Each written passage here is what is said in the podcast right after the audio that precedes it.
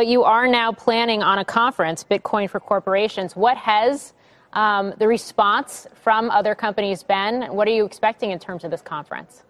We're going to have thousands of executives, officers, and directors and advisors of corporations coming together in the first week of February. They all want to figure out how to plug Bitcoin into their balance sheet or their P&L. We're going to publish our playbook, uh, all of our accounting guidance, our legal guidance, all the work we did over the course of months in order to get ready to do this as a publicly traded company and we're going to open source it and make it available to everybody with the thought of saving each of them millions of dollars in weeks, if not months, in order to make this an easier transition. Who's um, going? It's going to be a great event. Who's going? I can't tell you now, but you'll find out. You're welcome to come. Okay. Michael Saylor, I may just take you up on that. Thank you. Guido per il mare luccica e tira forte il su una vecchia terrazza davanti al golfo di Sorrento. Un uomo abbraccia una ragazza dopo che aveva pianto. Poi si schiarisce la voce e ricomincia il canto. Te voglio bene assai tanto tanto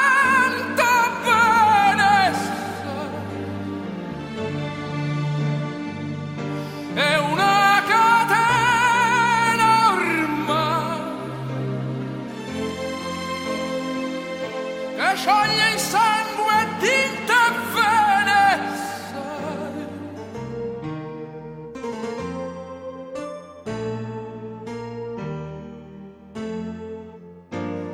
luci in mezzo al mare, penso alle notti là in America.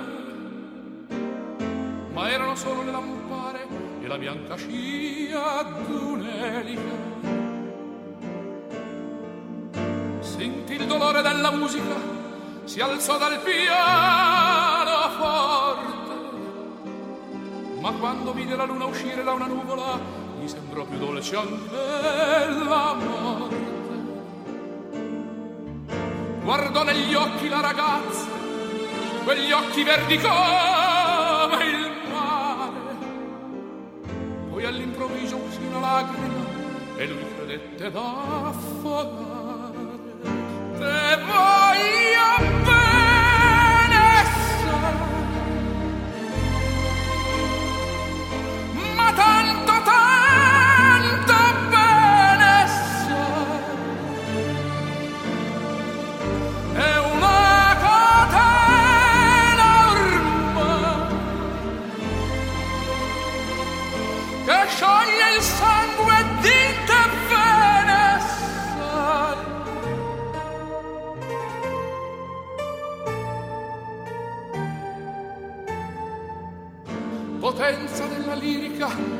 dove ogni dramma è un falso.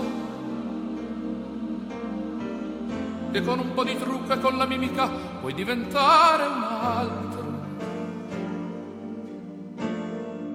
Ma due occhi che ti guardano così vicini e feri ti fanno scordare le parole confondono i pensieri. Così diventa tutto piccolo anche le notti là in America. Ti volti e vedi la tua vita come la scia d'un'elica. Ma sì è la vita che finisce ma lui non ci pensò poi tanto. Anzi si sentiva già felice e ricominciò il suo canto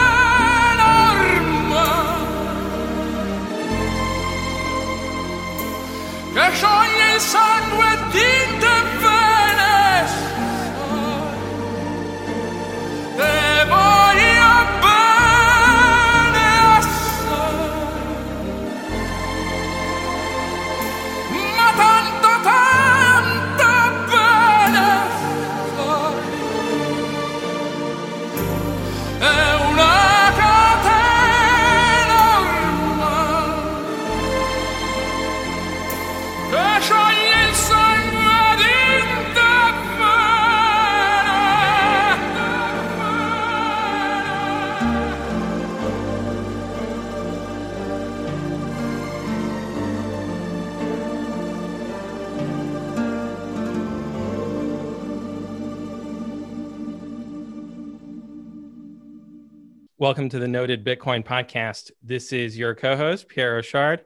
I'm the Bitcoin strategist at Kraken, one of the leading Bitcoin exchanges, and also on the advisory board of Riot Blockchain, one of the leading Bitcoin mining companies.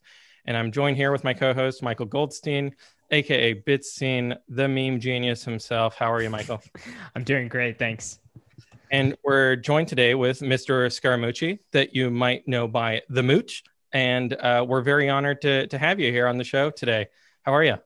I'm, I'm Pierre. I'm doing great. Michael, what's going on? We're not going to see your handsome face. What are you What are you doing? You're in. I, I, don't have my webcam set up on this computer. You're, you're, in your You're in your basement in your robe. You could tell us. I, I might be in my underwear. Are you the guy ag- aggravating Donald Trump in the basement, the 400 pound guy, or no? How how much is this? Well, I'm pretty. I'm a, I'm a I'm a small guy, so he was actually referring to a team of okay. four. There's right, four right. of me. All right, never mind. I just just checking, Pierre. Is he a small guy or what? I've never met the guy before. What are we talking about here? Uh, big brain, small body. All right, all right. Good to know. Thank you guys so much for having me on the cast. Yeah, thanks for coming on again. Um, so uh, lots lots of different things we could talk about. Um, obviously, we're going to hit on Bitcoin. Um, I I, I kind of want to talk about the intersection between Bitcoin and politics um, because there's a lot of different uh, views. One of the things that I find fascinating is that the um, extreme libertarians and the extreme status, let's call them, uh, agree on one thing that the government is going to ban Bitcoin. Um, do you agree that the government's going to ban Bitcoin? Like, or or is that just kind of a, a fallacy on whether it's on the left or the right of of thinking that? Okay, so again, I can only give you my 57 years of observation on planet Earth, my investment observation, and my political observation. So I can only guess at this. And so my guess is the government would love to ban Bitcoin. Uh, and I have a libertarian streak in my personality, but I'm also a pragmatist and a realist. And so when I sit back and look at the situation, uh, Lloyd Blankfein was on CNBC earlier today, basically saying if he was a regulator, he'd be hyperventilating at Bitcoin's success. Why? Because Bitcoin is an uncaged currency beast or store of value beast that has now been unleashed on the world. And there's 140 ish million people that understand what Bitcoin is and if it gets to a half a billion or a billion, look out.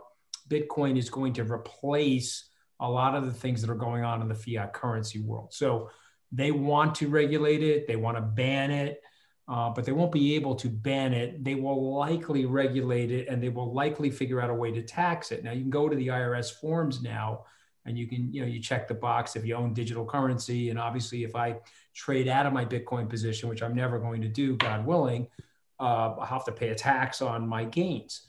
So, uh, three quick things.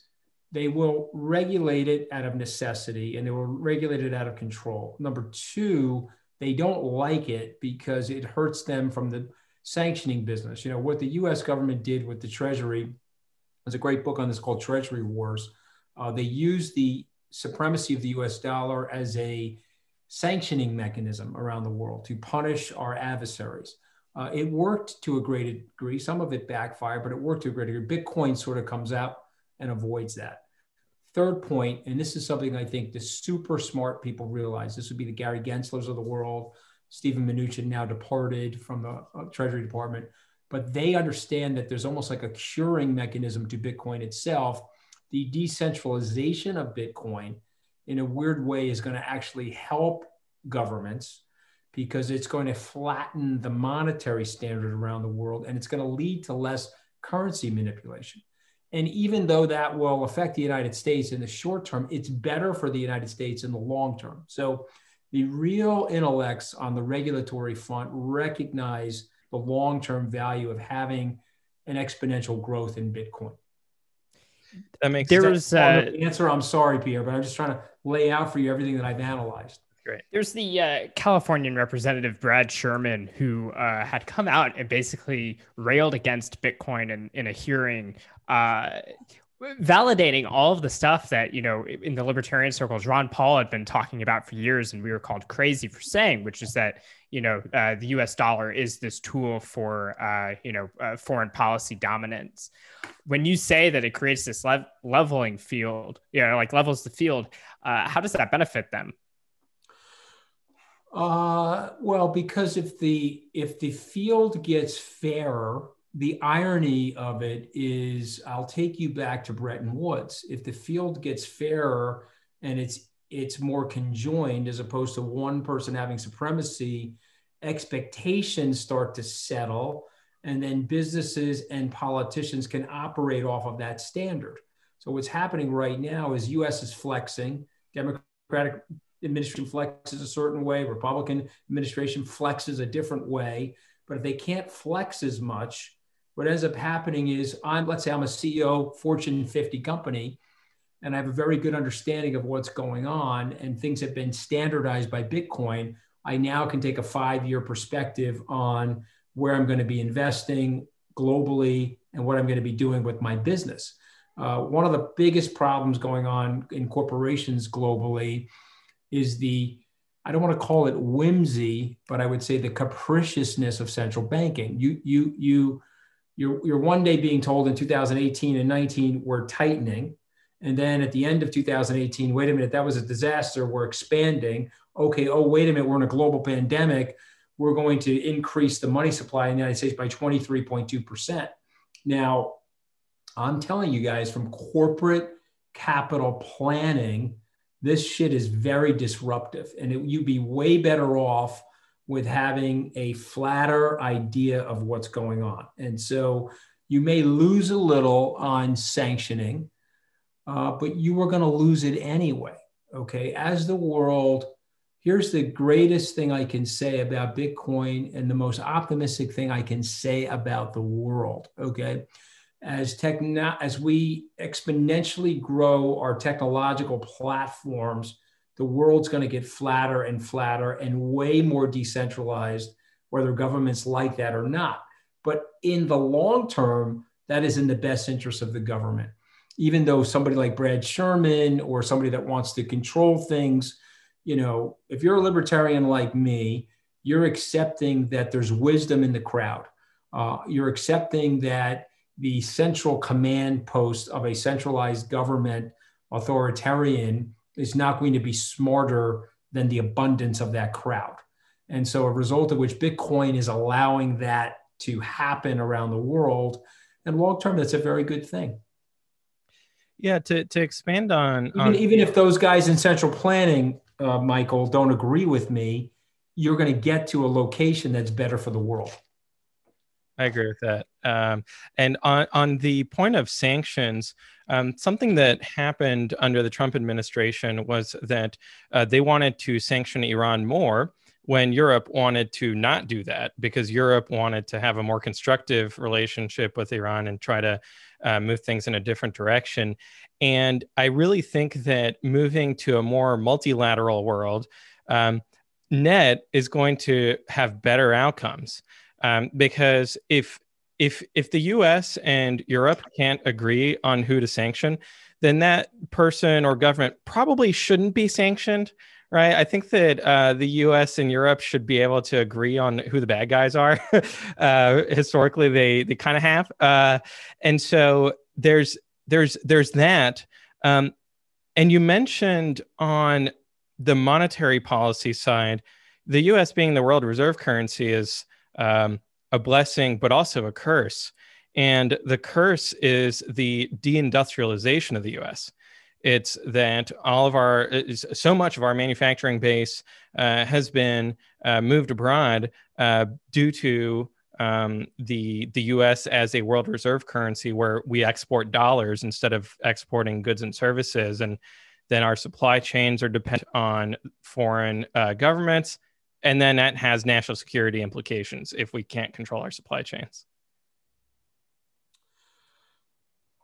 Yeah i mean listen very well stated. So let me step back and i want to give 80 years of geopolitical history here post world war ii but you had an american century where america had industrial supremacy because of the devastation of the war the bretton woods contract stabilized trade we went into heavy deficit spending in Vietnam. And so we had to bust that and really go full fiat in August of 1971.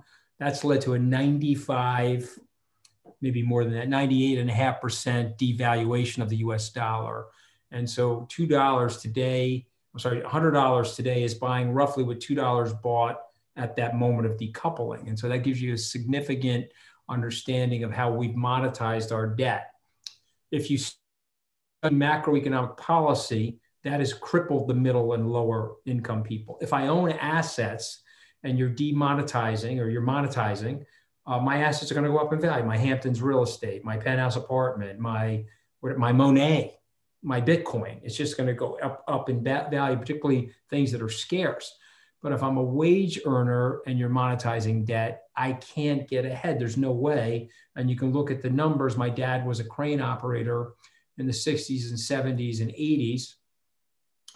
If he had the same job today, 2021, his real economics are down 26%. And so, on the backdrop of all of that, we've lost our ideological anchoring, whether our politicians want to believe that or not. Mike Pompeo would be an example of this.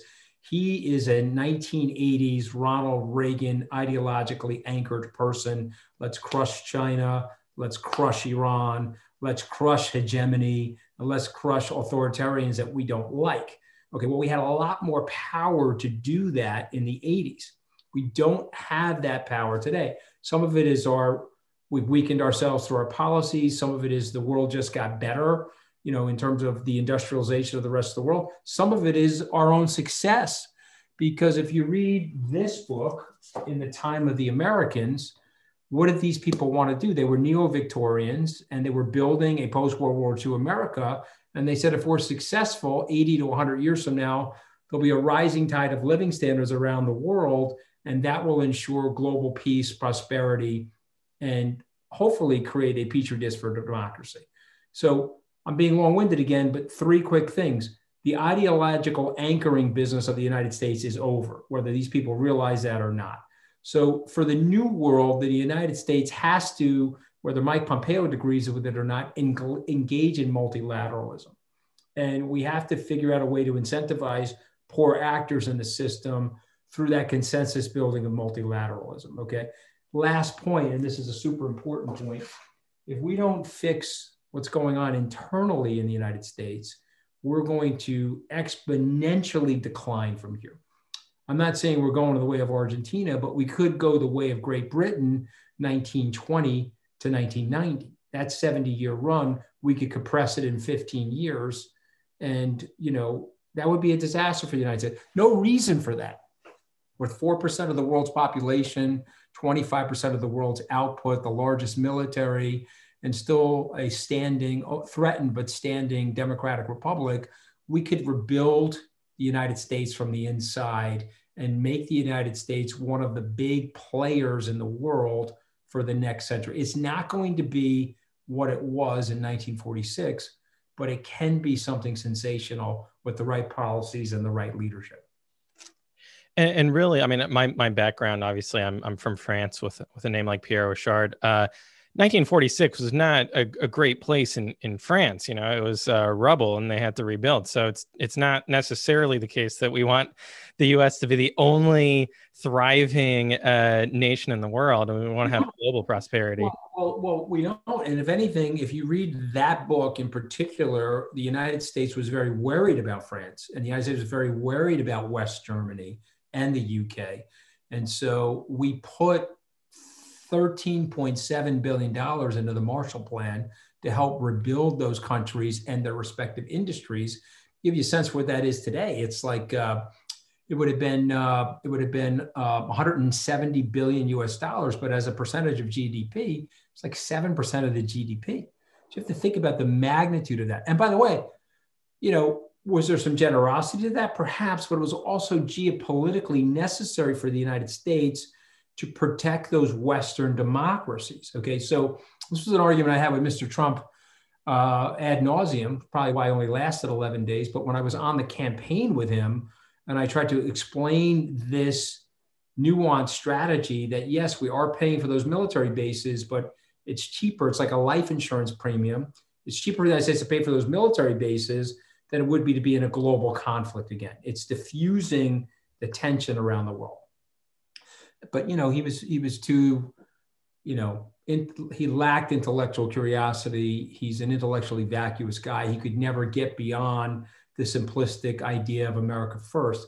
It shouldn't be America first. It should be first we're Americans, and it should be America together to build this secondary layer of framework. And and by the way, Macron, whether you like Macron or not, I don't know what his approval rating is in in France right now, but Macron and his foreign policy team actually got that. Okay. And I think they handled Trump about as well as anybody could handle him given the circumstances. So w- one of the um, one of the problems, the one that's most relevant to our audience with the Trump administration was Mnuchin's stance with regards to Bitcoin, and uh, the kind of the midnight ruling that he tried to push through at the end of the administration to um, tighten kind of the um, AML KYC uh, beyond even the status quo for fiat, right? He tried to make it even more onerous for Bitcoin. Um, do, do you have a read on? Uh, I know that Yellen had a couple of comments about it in her testimony, but do you think that uh, the the stance is going to be different uh, under Yellen than under Mnuchin? So I'm, I'm just the reason I'm looking at my phone is I'm going to call up some proprietary content for you guys. Okay, so this is I'm close to Mnuchin. I helped him build that Treasury Department. Him and I were very close on the campaign. And I will say this about Treasury, whether you like what he's doing with Bitcoin or not, Treasury was the lowest drama department of the Trump administration. And I would tell you something about Steven because I know a lot about this. Uh, the world should be very happy that Steven was there. If you thought he was a Trump sycophant, that's fine. It doesn't really matter. You had a safe pair of hands at Treasury while the United States and the world was going through a global pandemic. And you had somebody that really understood the capital markets that was trying to help out. But one of his undersecretaries put together a talking points memo that was supplied to the transition team. So this would be uh, Secretary Designee Yellen. I think I don't know if she's been confirmed yet, but let's just assume she's going to be Secretary of Treasury. Um, I'm going to read you the number one talking point. Okay, so this is proprietary stuff just for you, Bitstein. So pay attention. Okay, there's been a long mistaken narrative that cryptocurrency is only used for illicit activity. The facts show that that's simply not the case. Rather, cryptocurrency is currently used for a wide range of lawful activity that has the potential to transform financial services over the next decade. Points two, three, and four talk about Grayscale, Fidelity, PayPal, and Square. Okay. And the ending of this talking point memo is basically recognizing that not only is Bitcoin here to stay, but the auspices of a digital yuan is probably going to require some level of digitization for the US dollar. Okay. And so I hear what you're saying, and I hear what Mnuchin did, but you're transforming the world again. Okay. He's working off of a 2000 paradigm. That would be the Treasury's Wars book, pressure for sanctioning and pressure to see if they can contain the beast this gentleman that wrote this for the transition team, I can't give you his name, but he's one of the undersecretaries for Steven, uh, is basically saying whether you like it or not, the beast is out of the cage. And so, what we need to do is we need to move to where the world is going, not to where we want the world to be or where the world once was. And so, what he's calling for is a digitization of the US dollar and a recognition that Bitcoin the way gold has a place in the world of fiat currency, Bitcoin will have a place in a world that is eventually moving towards a digitization of governmental currency. Okay. And so that's stuff in my wheelhouse that I just got from my boys at Treasury uh, over the weekend. Is that helpful, Pierre? It, it is. So there's the digitization of the dollar um, as kind of one one of the policy directions. Um, and then there's on the the KYC AML part, um, you know, the the Bank Secrecy Act.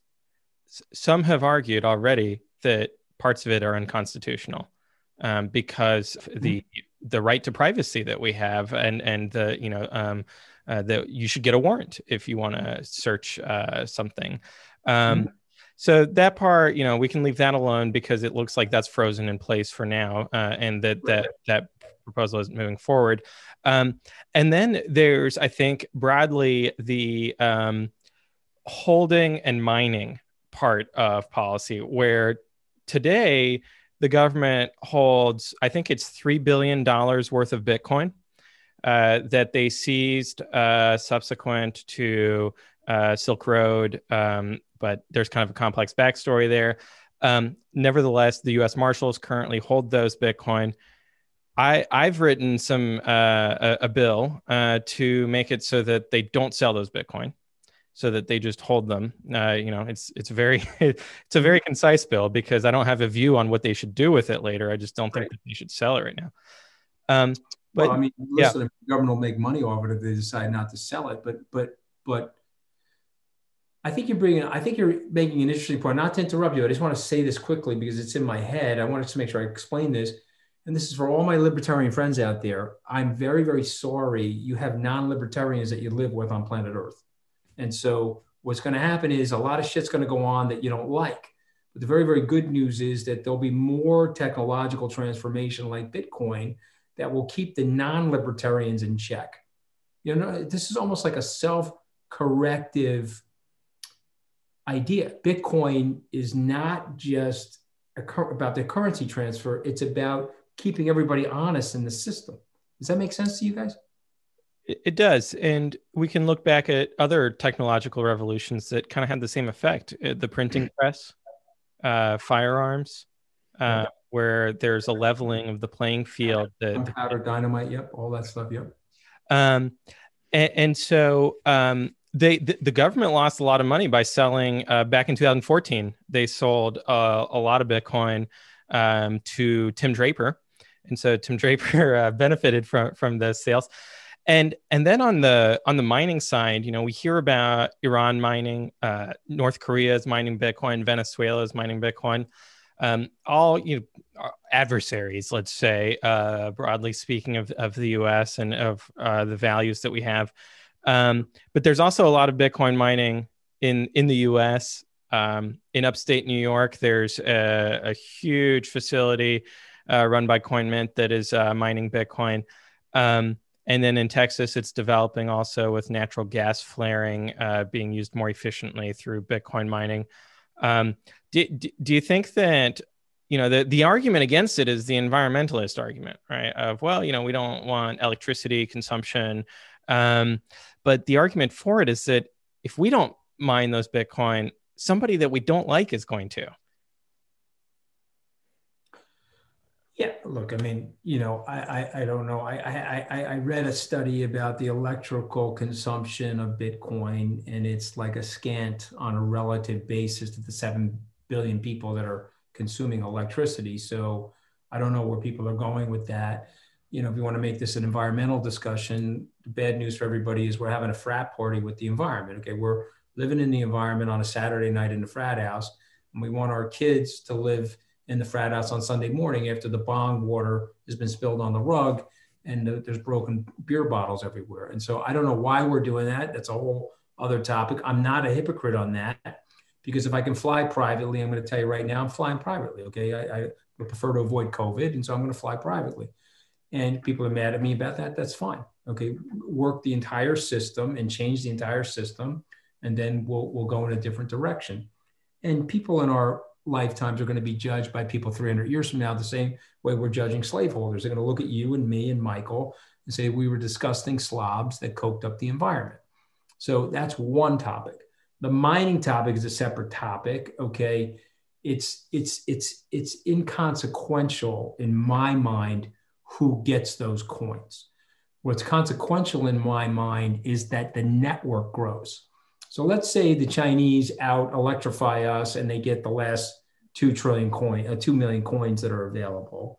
And let's say we've lost three plus million coins to USBs being put in dumpsters, and so we've got 18 million coins. Um, I think it's inconsequential. That's me. You tell me the number of people that are in the network, I can tell you where the price of those coins are going to be. And right now, if you have 140 or 50 million people in the network, there's your price. But you're going to end up with a billion people in this network, if not more than a billion people. And therefore, this network should look and feel from a market cap perspective like gold. If you're Michael Saylor and you've really smoked very hard on the Bitcoin bong, you think it's better than gold. And so therefore it's going to have a market cap larger than gold. But let's say Michael Saylor is wrong and I'm wrong.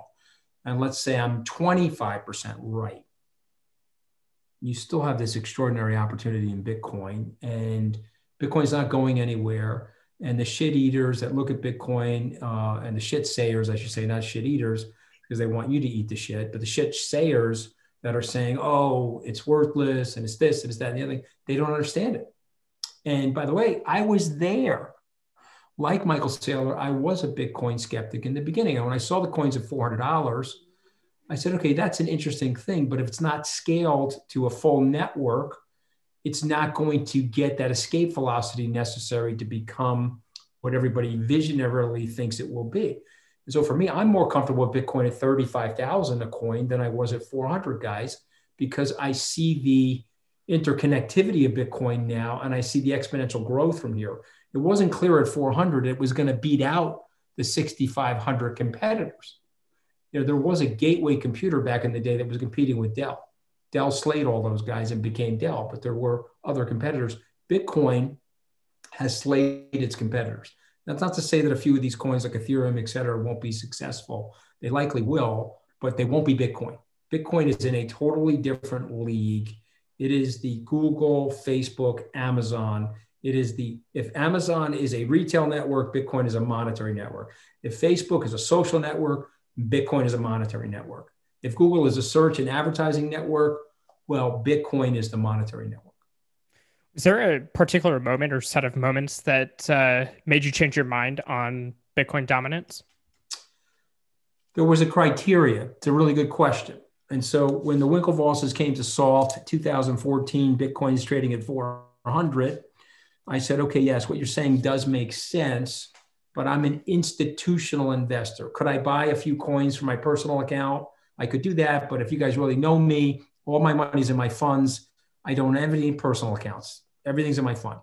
And so what I said to the Winklevosses, if I'm if you guys are right, I can still catch this in the early adoption phase when the proof of concept has been more formatted. Okay, so check one, number of users. Okay, check two, def- defense system, the defeat of 6,500 competitors. Okay, so in 12 years, it's defeated the, the 6,500 competitors. And then check three, which was the most important check for me and for Skybridge. Where the hell am I storing this? And can I store it on an institutional platform that's well defended? And the answer to that is yes. Whether it's Fidelity or NYDIG, but let's just use Fidelity for a second because I'm an old fogey now and I'm an institutional investor. Fidelity is something that 60 and 70 year olds like. Okay, they, it's been around forever. And you can put this in Fidelity cold storage, which Skybridge has partnered up with them to do. And then they have a layer of Lloyd's and London insurance on top of it so that the shit doesn't end up in a dumpster. Okay, so those three things, Michael, those were the catalysts for me. So if you said to me five years ago, well, Anthony, what's going to make you attracted to Bitcoin?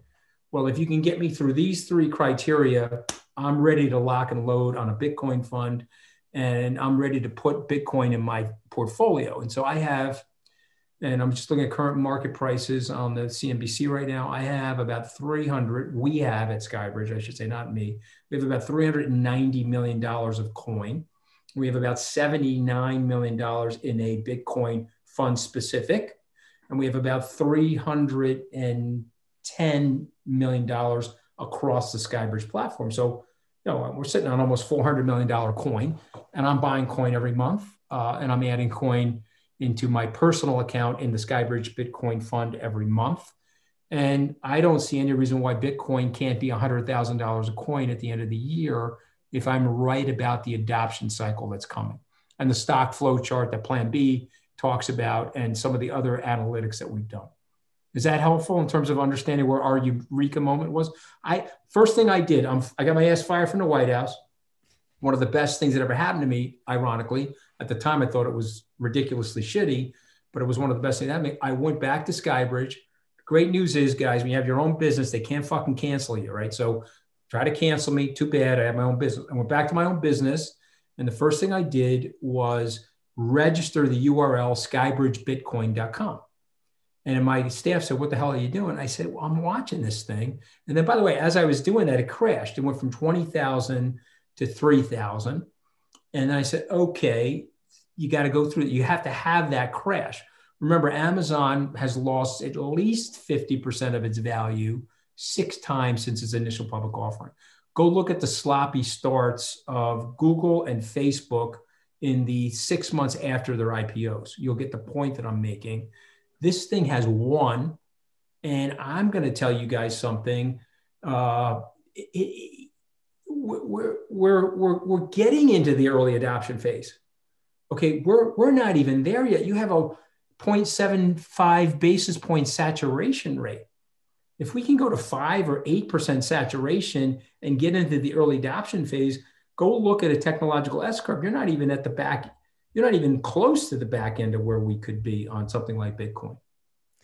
One thing that I find interesting about your story, uh, which is really great, and I'm, it's so cool to see that uh, you know Bitcoin was able to hit those criteria when you talk to individuals, uh, the Bitcoin community, uh, pretty much everyone in Bitcoin has their regret story. I don't think I've ever met a Bitcoiner who doesn't have their re- their regret story of like, oh, I first heard about Bitcoin on Slashdot when it was one dollar, or you know when it was ten dollars or hundred dollars or whatever, and they all wish they had been there.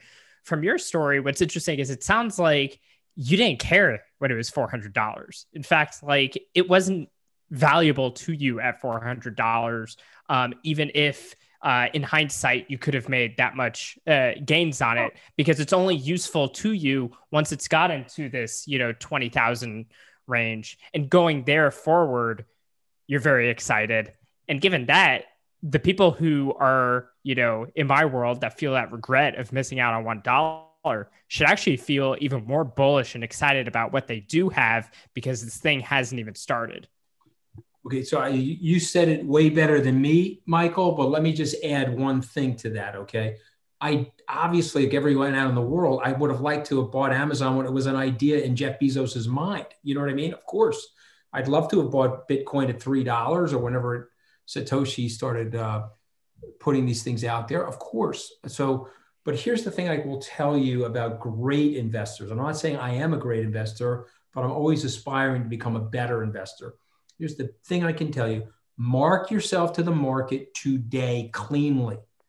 Okay. And live in the present. If I sit here and worry about every mistake I made, every regret I have in my life, uh, the stupid fucking thing I said about Steve Bannon, which was very funny and obviously not true because you'd have to do hot yoga. You guys can look up what I said.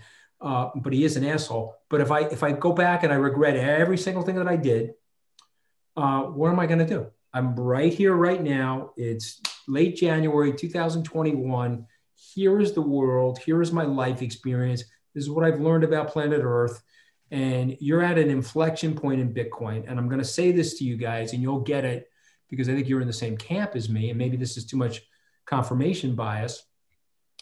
If you look at the chart, bias, yeah, exactly. If you looked at the chart on Amazon, and it was 12 years into Amazon's public company look at the chart, you're like, whoa, I totally missed this thing. It went from one to whatever it did to, Bitcoin went from 400 to 35. I've totally missed this thing.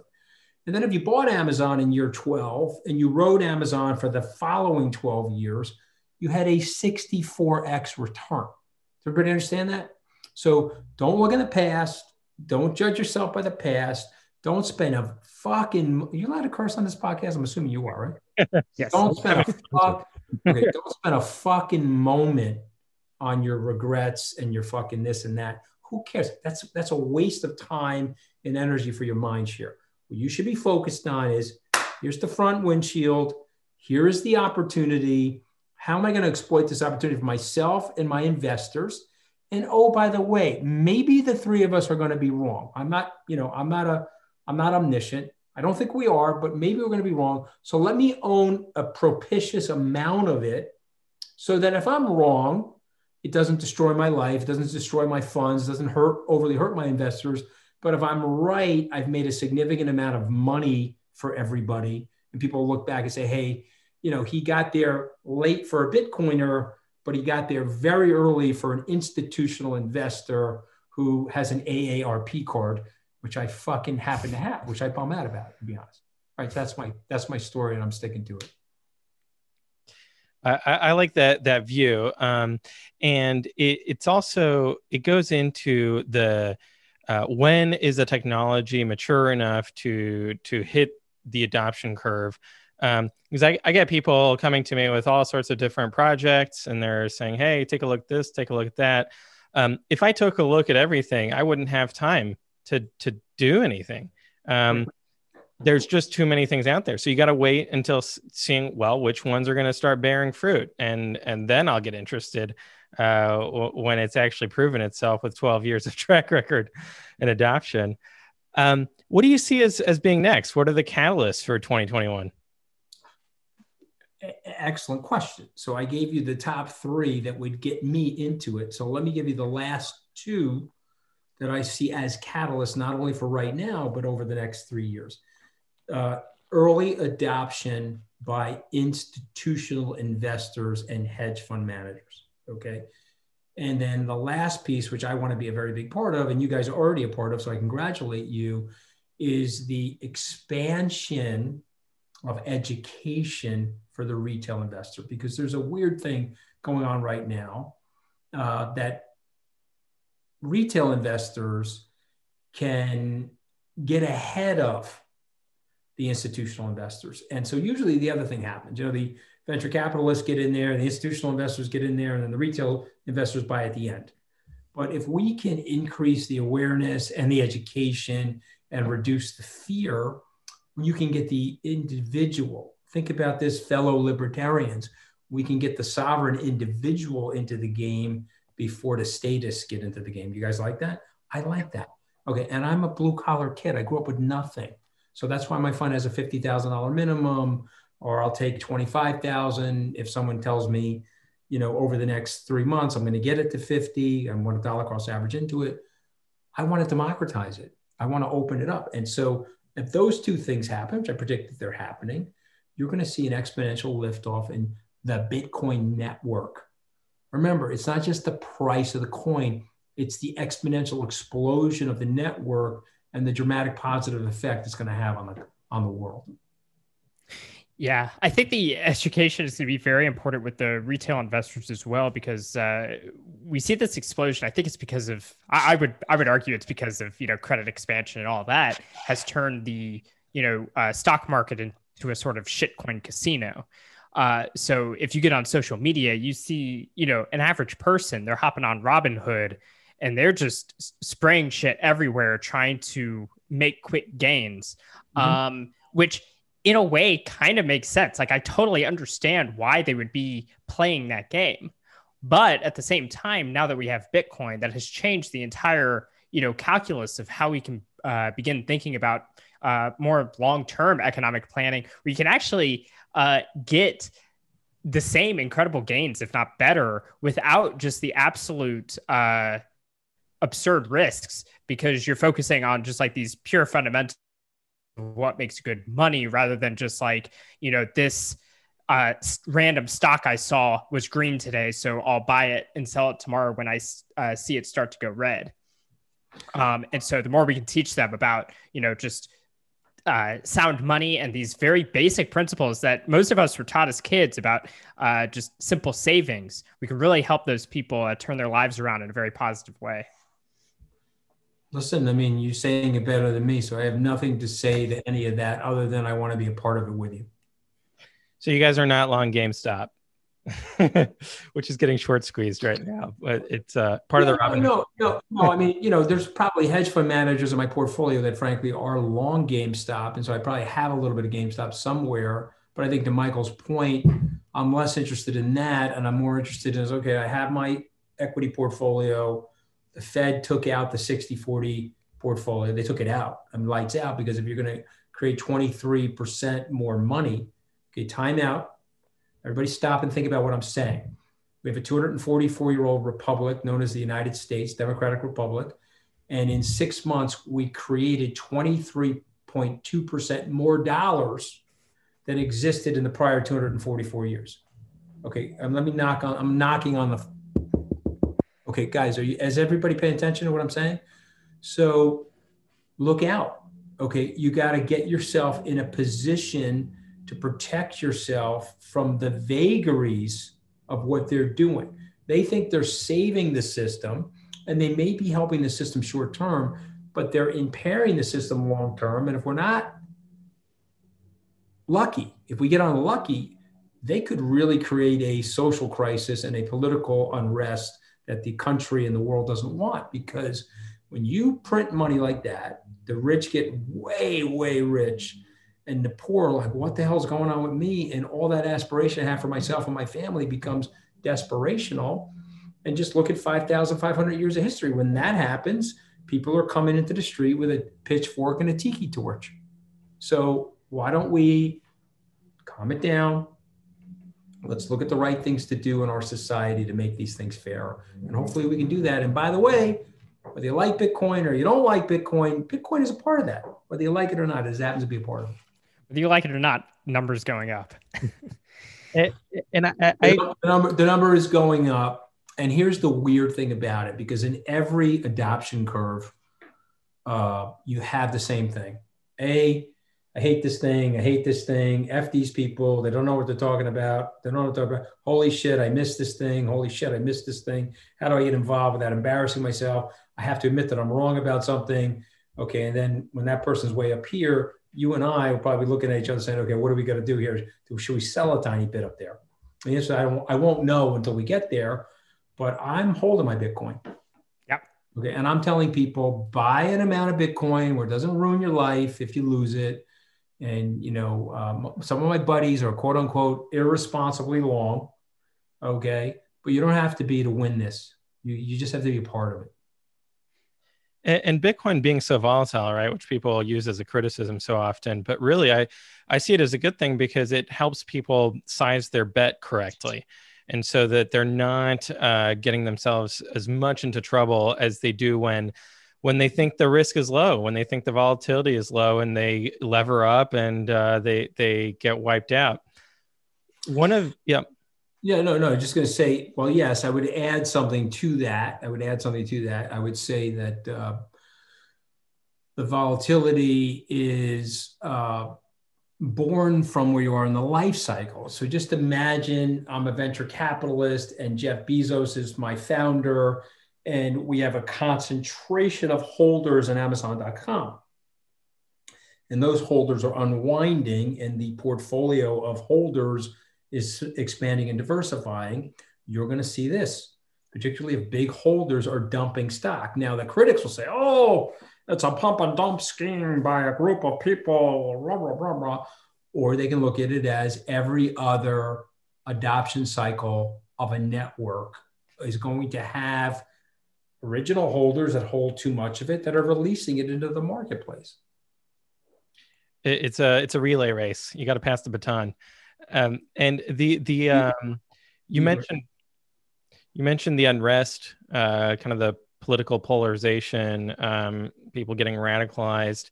Um, do, do, do you see that as being, you know, obviously, it's got a lot of different causes, but one of them being the money printing itself? Um, that people want to fight over who controls the money printer because it's so powerful? Well, yeah, I mean, yes, but I think it's more. I think is more.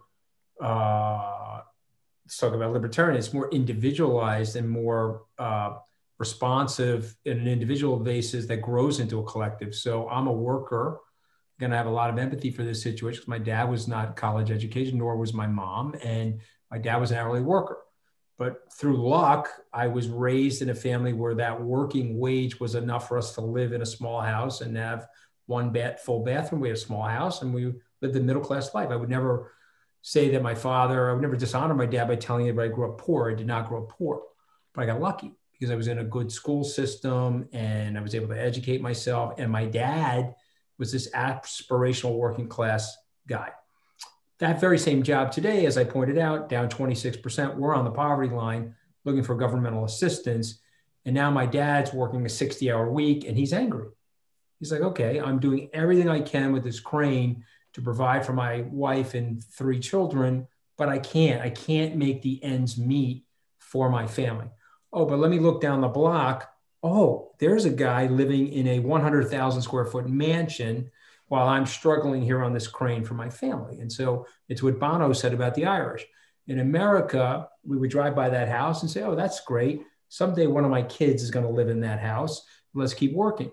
But in Ireland, said, let me go burn the fucking house down. And why? Because I'm angry, because none of my kids are ever going to live in that house. And so we're losing that, guys. We're losing that. Pay attention. Okay. And so if we don't rebuild that, and of course we can rebuild that, it's just good policy. It's not left or right policy, it's right or wrong policy. We can rebuild that. But if we don't rebuild that, we're going to be in trouble. And what you're saying about money printing is money printing is accidentally inciting that. It's accidentally instigating that because, again, money printing, I own the asset, my asset's going up in value. All you own is your labor, your labor's not moving. If anything, it's going down. So you're fucked. And so well, well, what do I got to do? Well, you should have a policy response from your government. You should have fiscal policies, social policies that should rebuild the society.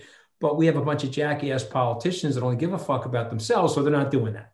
No, all I want to do is stay in power. I'll kiss Trump's ass if that works for me. I'll denounce Trump if it doesn't.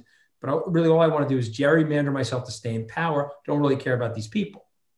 You see what's going on? And and so the Federal Reserve is saying, well, I only have one instrument let me print more money. But there's the, the other two legs of the stool are not in place, and so we're going to topple. One more point I wanted to hit on that you brought up earlier. because we shouldn't be in that situation, but we are. Yeah, the um, the 60-40 portfolio, the the mix between stocks and bonds. Uh, you, you said it's it's dead now. Um, is it only the bonds part that you know the negative yielding part that's dead, or do, do you like what, what what did you mean by that? Well, it's not predictive. So if you said to me it's 1985, 1995, and you were a rich person, came to see me, I'm your FA, I would say, okay, 60, 40, tell me your age. We're going to give you a little bit of this, a little bit of that. You're going to be well diversified. Uh, but if we're going to print all this money, that is no longer predictive. So what's happening is the bond market, you know, you get almost 0% interest rate. So where are these things going to go? I guess we can go to negative rates. Bernanke, Yellen, and Powell have all said that they don't want to go to negative rates because the U.S. population is not going to really understand negative rates. So where are you going to go with the bond market? Go take a look at the returns in the bond market over the last five years. So in the stock market, you have a proliferation of speculative frenzy. You mentioned GameStop, but what about the FANG stocks? And what about the top let's call it the S&P technological 15 that are up 40% or the NASDAQ up 40%. Uh, it's all going into accelerated growth.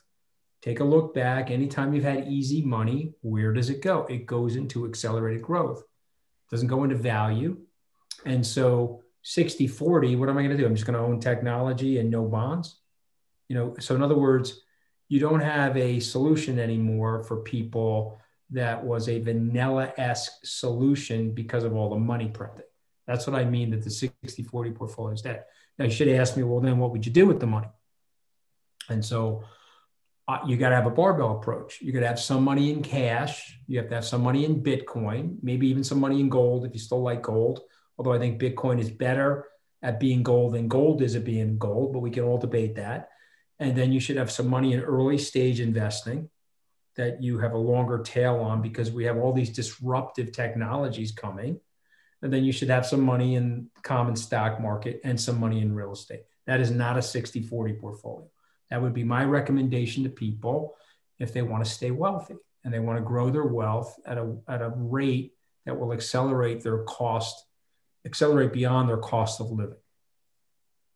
I, I want to connect that to, to your point about growing the network, growing the Bitcoin network, because you here's like my view is that Michael Saylor, MicroStrategy, yourself, GBTC, they are y'all are growing the network, Um, and one form in particular that I want to highlight is Michael Saylor's bond offering, where he grew the network into the fixed income portfolio managers. Uh, I saw Bill Miller; he he had participated in that. Um, what what's your analysis of, of that bond deal with uh, Michael Saylor?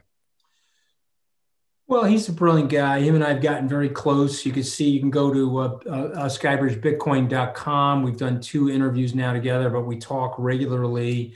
He's doing on February 4th and 5th this uh, conference, this institutional conference for Treasury and CFO people, Treasurer and CFO people from publicly traded companies as to why he thinks that they should all own a little Bitcoin. Uh, and I think what he did was absolutely brilliant. As you know, Morgan Stanley uh, through their asset management company owns about 10% of MicroStrategy. Uh, Bill Miller, uh, who's 70, Warren Buffett's 90. It's interesting, right? Because you know when you're getting older, you don't like things changing on you. Warren Buffett says Bitcoin's rat poisoning. Somebody 70, 20 years junior to Warren Buffett is saying, yeah, it may be rat poisoning, but the rat may be fiat currency. You know, the point being is that, you know, you got to sometimes be young or young of heart or young of mind to see the technological revolution that's taking place. And so Michael Saylor sees it. So he puts out that bond offering. This is well documented as public information. I don't know, seven times demand for the bond offering. It does a six, seven hundred million dollar bond offering. He buys the Bitcoin. Uh, he's nuts. So the Bitcoin drops. He puts another $10 million in a Bitcoin, puts it up on Twitter. Hello, I'm buying the weakness, guys. Pay attention. And so, what do I think about it? I think it is absolutely and positively brilliant. And I'll say something that Michael Saylor, I'll channel him for a second, and I'll say something that he would say if he was sitting here with us. This is back to what Michael said, Mr. Bitstein. When you have the eureka moment, your hardest Bitcoin to buy is the first one. But once you own it and you start to understand it, you feel like you never owned enough of it. And so that's what I think of the Michael Saylor and the brilliance of that bond offering. And I predict you could probably add this to number six of what's happening that there'll be more corporations that put Bitcoin on their balance sheet. And by the way, we talk about number four, BlackRock has opened the door for Bitcoin and Bitcoin futures and some of their larger fixed income funds. Yeah, it's funny. I'll hear people criticize public companies buying Bitcoin because to them it's like, oh, you know, now it's a uh, old boys, you know, uh, now it's just rich people getting richer. But really, what they're missing is that um, the stock, the S and P 500 stocks, publicly traded uh, equities, they are the most widely owned asset, and so it's I think crucial that they hold as much Bitcoin as possible so that we can have as wide distribution of Bitcoin as possible, um, so that when things do go south, um, you know pe- people who hate Bitcoin will be fine because they own the S&P 500 and the S&P 500 own plenty of Bitcoin. Yeah. And, I mean, and so- as Michael Saylor has pointed out, we get their lobbying power. When, whenever more of these people are coming in, you know, they're arguing on our behalf now. Right. I agree with that as well. But I don't, you know, like I said, like we, yeah, of course, I want them to argue on our behalf and I get the lobbying power, but I think that the, it's out of the bag. I mean, it's like it's already running ramp. It's rampaging the civilization. You're not, you're not, you're not putting it back in. Okay. This, this is like, if you are, because you were talking about regrets. Okay. And so mm-hmm. two things happen to human brains. If you are thinking about the past, you can get depressed because you got regrets. And if you're thinking about the future, particularly in a world where it has a global pandemic, you can get anxious because you're worried about the future. But what you should think to yourselves tonight when you go to bed is I got to be super optimistic about the future. Let me explain why. Because there will be more libertarian revelations and revolutions like Bitcoin that will ridiculously make the society flatter and fairer despite current orthodoxy and where things are right at this moment in our time. And I don't know. That makes me incredibly optimistic about the future. You know, everything you guys are talking about, there will be uh, an abundance, and we need to, outside of the rubric of the governments, figure out a way to share that abundance with everybody uh, and democratize that abundance. Because if we can do that, the world will be more aspirational. The people that don't have as much will be more aspirational. And the people that have, they won't be threatened by the people that don't have as much because the people that don't have as much are on their way to having, so they don't care. And so to me, I'm very, very optimistic. Even though we're in a global pandemic, even though we have this social unrest, even though we had a asshole president that you know called for an insurrection on our government, which is, I mean, I don't even understand why he's not in jail, but we can talk about that on a political podcast. We don't have to talk about that on NodeCoin, whatever the fuck you call your podcast. So, but you know, all I'm saying is I'm super optimistic about the future on that note of hope and optimism, uh, we'll close it out. And I, will clarify: it's the Noded Bitcoin podcast. Noded Bitcoin. All right, I'm sorry. I'm going to get a little, I a little carried away. I'm gonna. T- I got a little carried away with my diatribe. It's called the Noded Bitcoin. Okay. You know, I'm we we cater be, to node operators. To Noded Bitcoin. I'm sorry. What are you saying? Well, we, we our podcast is like catering to node operators. You know, the okay. people who care enough about Bitcoin to be running their own node and caring well, we're running our own node. I want exactly. to know that. We're, we're running our own node. We have our own node inside our office. I, I was very excited when I uh, heard you guys were doing that uh, to know, you know, Skybridge is actually, you actually care about it. It's, it's more than purely the number go up. Like you were saying, it's the network as a whole uh, and, and the opportunities that it presents basically humanity as a whole. Um, and I, I, really appreciate, uh, yeah. you know, a company taking on that actual, you know, more Absolutely. philosophical side of things. It's philosophical and it's also investor friendly. And so that's a good intersection for somebody like me. Awesome. Well, thank you for joining us. Uh, sure. Thank you for, for giving us your time. Uh, you know, we're, we're just two nobodies and uh, it means a lot to us to, to have such uh, big name guests on the show. Oh, look at that. Yeah. I'm a big name. Okay. Yeah. I'm very big. All right. Well, invite me back, and hopefully, I'll get you guys on my podcast as well. All right. And I wish you guys great success in what you're doing. And uh, let me know when it gets out so I can put it out on my social media page.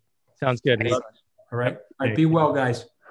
Bye. Michael, get out of your pajamas, Michael. Bitstein, get out of your pajamas, okay? It's late in the afternoon now. Get out of the pajamas. Only when the price is going up. All right. See you, Michael. All right. Have a good one.